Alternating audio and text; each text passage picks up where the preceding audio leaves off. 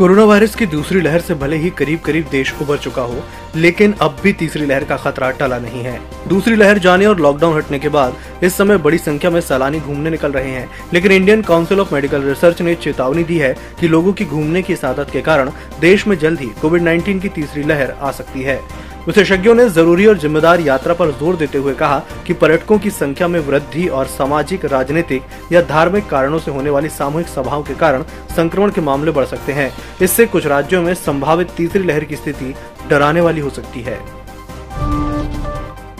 Drugs मामले में गिरफ़्तार शाहरुख खान के बेटे आर्यन खान समेत आठ आरोपी 7 अक्टूबर तक नारकोटिक्स कंट्रोल ब्यूरो की कस्टडी में हैं। एनसीबी की पूछताछ में आर्यन खान ने खुलासा किया है कि उन्हें अपने पिता के बिज़ी शेड्यूल के कारण उनसे मिलने के लिए मैनेजर पूजा से अपॉइंटमेंट लेना पड़ता है।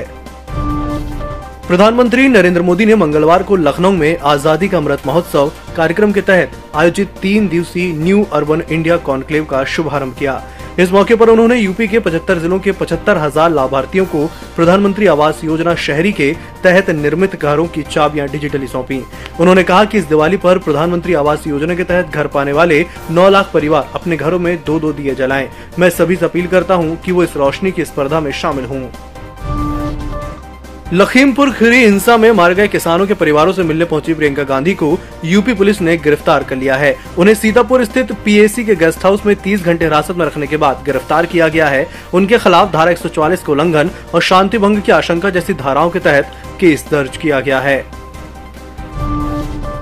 इसराइल के वैज्ञानिकों ने ऐसी खोज की है जिससे ब्रेन कैंसर के इलाज के लिए बड़ी कामयाबी मिल सकती है। वैज्ञानिकों ने उन कोशिकाओं की खोज की है, जो पहले तो कैंसर के खिलाफ लड़ाई लड़ती हैं, लेकिन बाद में ट्यूमर को प्रोटेक्ट करने लगती हैं।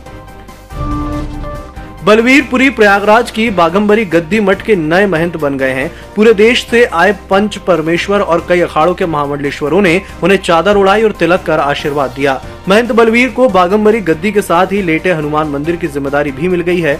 चादर विधि संपन्न होने के बाद बलवीरपुरी सबसे पहले अपने गुरु नरेंद्र गिरी की समाधि पर गए और उनका आशीर्वाद लिया। नेपाल में घरेलू एयर कैरियर का विमान काठमांडू एयरपोर्ट के रनवे पर स्लिप हो गया। इस घटना में किसी को कोई नुकसान नहीं पहुँचा है, एयरपोर्ट भी खुला है। भारतीय तेल कंपनियों ने आज फिर पेट्रोल और डीजल की कीमतों में इजाफा कर दिया। सरकारी तेल कंपनियों ने आज दिल्ली में डीजल के दाम में 30 पैसे और पेट्रोल के दाम में 25 पैसे प्रति लीटर की बढ़ोतरी की है। इसके बाद यहाँ पेट्रोल एक सौ पैसे और डीजल इक्यानवे रूपए तेरह पैसे प्रति लीटर पहुँच गया है। हफ़्ते के दूसरे यानी मंगलवार को कमज़ोर ग्लोबल संकेतों के बीच बाज़ार की शुरुआत कमज़ोरी के साथ हुई थी, लेकिन कारोबार के दौरान बाज़ार में निचले स्तर से शानदार रिकवरी देखने को मिली। कारोबार के आखिरी घंटों में बाज़ार में तेज़ी के साथ कारोबार हुआ और इसी तेज़ी के साथ बाज़ार लगातार दूसरे दिन बढ़त पर बंद हुए।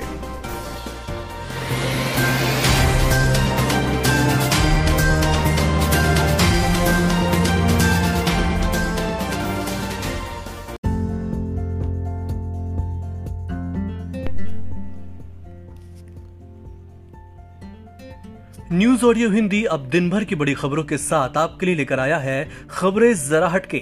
हर रविवार सुबह आठ बजे, जहाँ आपको मिलेंगी पूरे हफ़्ते की ऐसी खबरें जो हैं जरा हटके।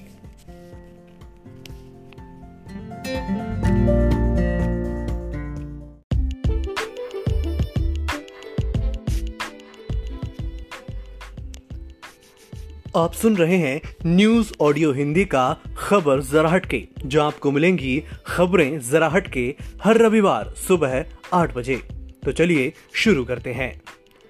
दुनिया भर में ग्रेविटी, इंटरस्टेलर स्टोवे जैसी कई फ़िल्में हैं जो स्पेस पर बनी है। हालाँकि अब तक ऐसी कोई फ़िल्म नहीं है जो स्पेस में शूट हुई हो। लेकिन अब रूस के डायरेक्टर क्लिम सिम्पो को अमेरिकन एक्टर टॉम क्रूज से पहले ये कारनामा करने जा रहे हैं।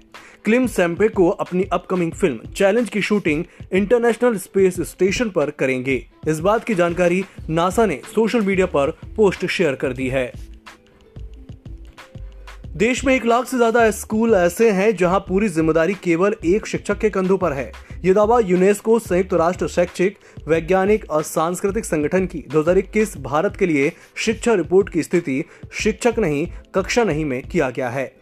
इसके अनुसार देश में ग्यारह लाख सोलह हज़ार, यानी करीब उन्नीस फ़ीसदी शिक्षकों के पद अभी रिक्त हैं। इनमें से उनहत्तर फ़ीसदी रिक्तियाँ ग्रामीण इलाकों में हैं। इस वक्त नवरात्रि चल रही है और पश्चिम बंगाल की दुर्गा पूजा अलग अलग सामाजिक संदेश और थीम के लिए विशेष रूप से पहचानी जाती है।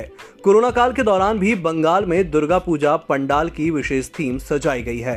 बुर्ज खलीफा से लेकर कोरोना सुर तक अलग अलग थीम पर पंडालों को सजाया गया है।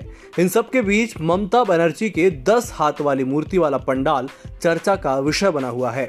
उत्तर 24 परगना में एक थीम आधारित पंडाल ने पश्चिम बंगाल की मुख्यमंत्री की एक मूर्ति माँ दुर्गा की जगह स्थापित की है।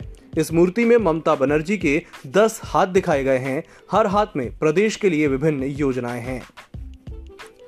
टोक्यो ओलंपिक में गोल्ड मेडल जीतने वाले नीरज चोपड़ा के भाले की नीलामी में सबसे ज़्यादा बोली डेढ़ करोड़ रुपए लगी है। वहीं भवानी देवी के ऑटोग्राफ की गई फेंसिंग की तलवार भी सवा एक करोड़ में नीलाम हुई।